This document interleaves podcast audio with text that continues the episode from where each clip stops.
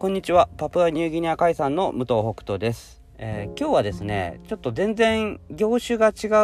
うあの木を扱われている方なんですけども、えー工場に来ていただきましてあのいろんな話をしました。やっぱりねあのー業種とかね携帯全然違ってもやっぱ話しててねすごく面白かったし、えーなんか、うん、考える力をいただいた感じがします。あの工場見学をまあ今受け付けてないんですけどもあのただやっぱこう何回かね会ってお話ししたりとかあのいろんなねつながりの中でということでまあこうやって来ていただくことあるんですけども、うん、やっぱりこう何かしらね動いてたりとかっていう方と話をするとこっちもねこういろんな刺激をいただけるのでねあの非常にいい時間があの過ごせたなと思っております。あのまあ、まだちょっとね工場見学再開はまだ先になりそうではあるんですけどやっぱりこうこの何て言うのかなつながりの中でねこう見ていただくとかねその、まあ、そういうのでちょっともう今はね精一杯の感じでなんか昔みたいにね全然知らない人にこう来ていただくとかがねできなくて申し訳ないですけどもまあ、いつかねまた再開できればいいなと思っております。えそれでは2月22日水曜日第277回工場長ラジオ始まります。この番組はパートさんが好きな日に連絡なしで働くエビ工場パプアニューギニア海産代表武藤北斗が争わない組織づくりについて平日毎日お届けしております。えー今日はですね、まあ、長時間労働に関してのあのお話なんですけどもあの伊藤洋一さんというですね、えー武蔵野大学のアントレプレナーシップ学部の学部長、えーあとは「1分で話せ」の著者でもあり、まあ、いろんな肩書きがある伊藤さんですけどもあのこの間のね ICC サミットで、えー再開することができまして非常に、まあ、パッションをいただき、えー知恵をいただきまあ短い時間だったんですけどねあのいただきました。で、ね、今日ね実はその伊藤さんのツイートでちょっと気になるのがありましてあのーまあ、それちょっとねあのツイッターの方ね調べてみてほしいんですけども、まあ、長時間労働をするのがそのダサいとかっていう感じみたいのはなんかどうなんだろうっていうあなんかダメだなうまく言えないな。あのね伊藤さんのツイートを読もうかと思ったんですけどあのねこれ読み方によってねなんかあのなんて言うんだろう。その受け取られ方が変わっちゃってあのー良くないかなと思ってあの 全部読むのをねや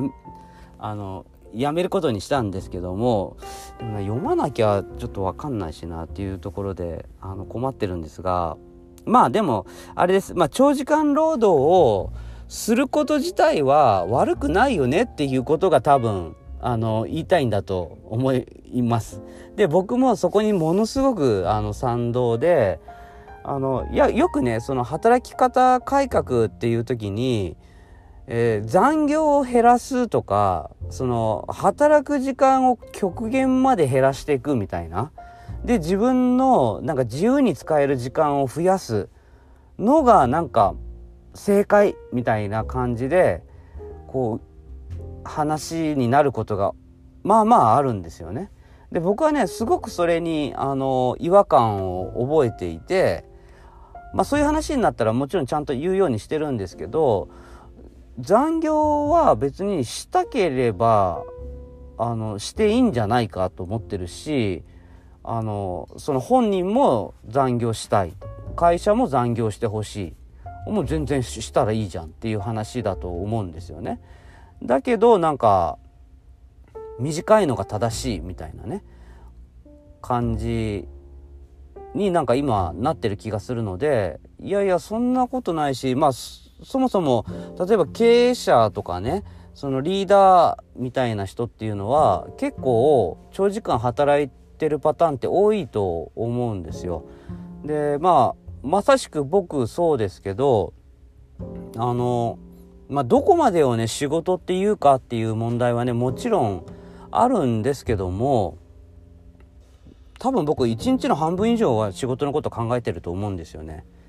うんだって多分 SNS の発信だってエビのことばっかり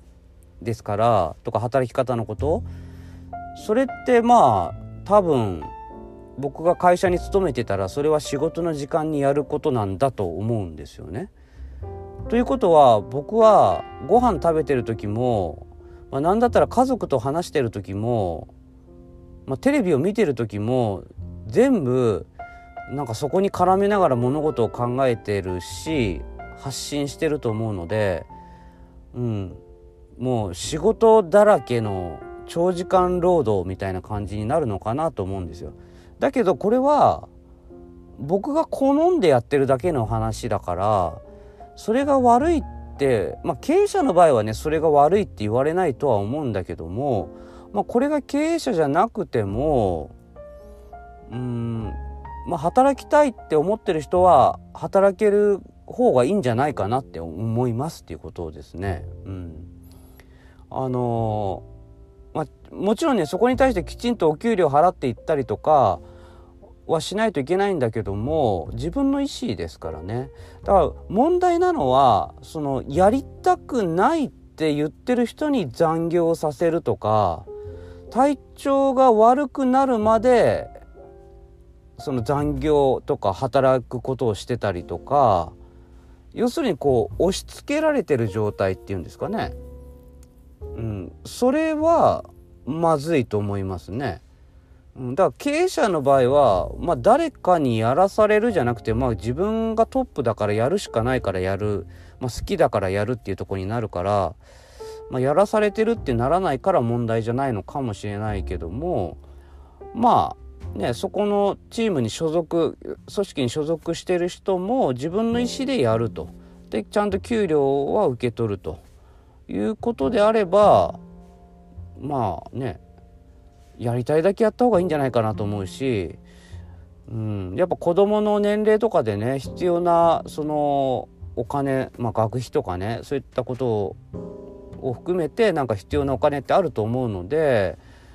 まあ、そういったこともあるだろうし、うん、その人の体力とかね、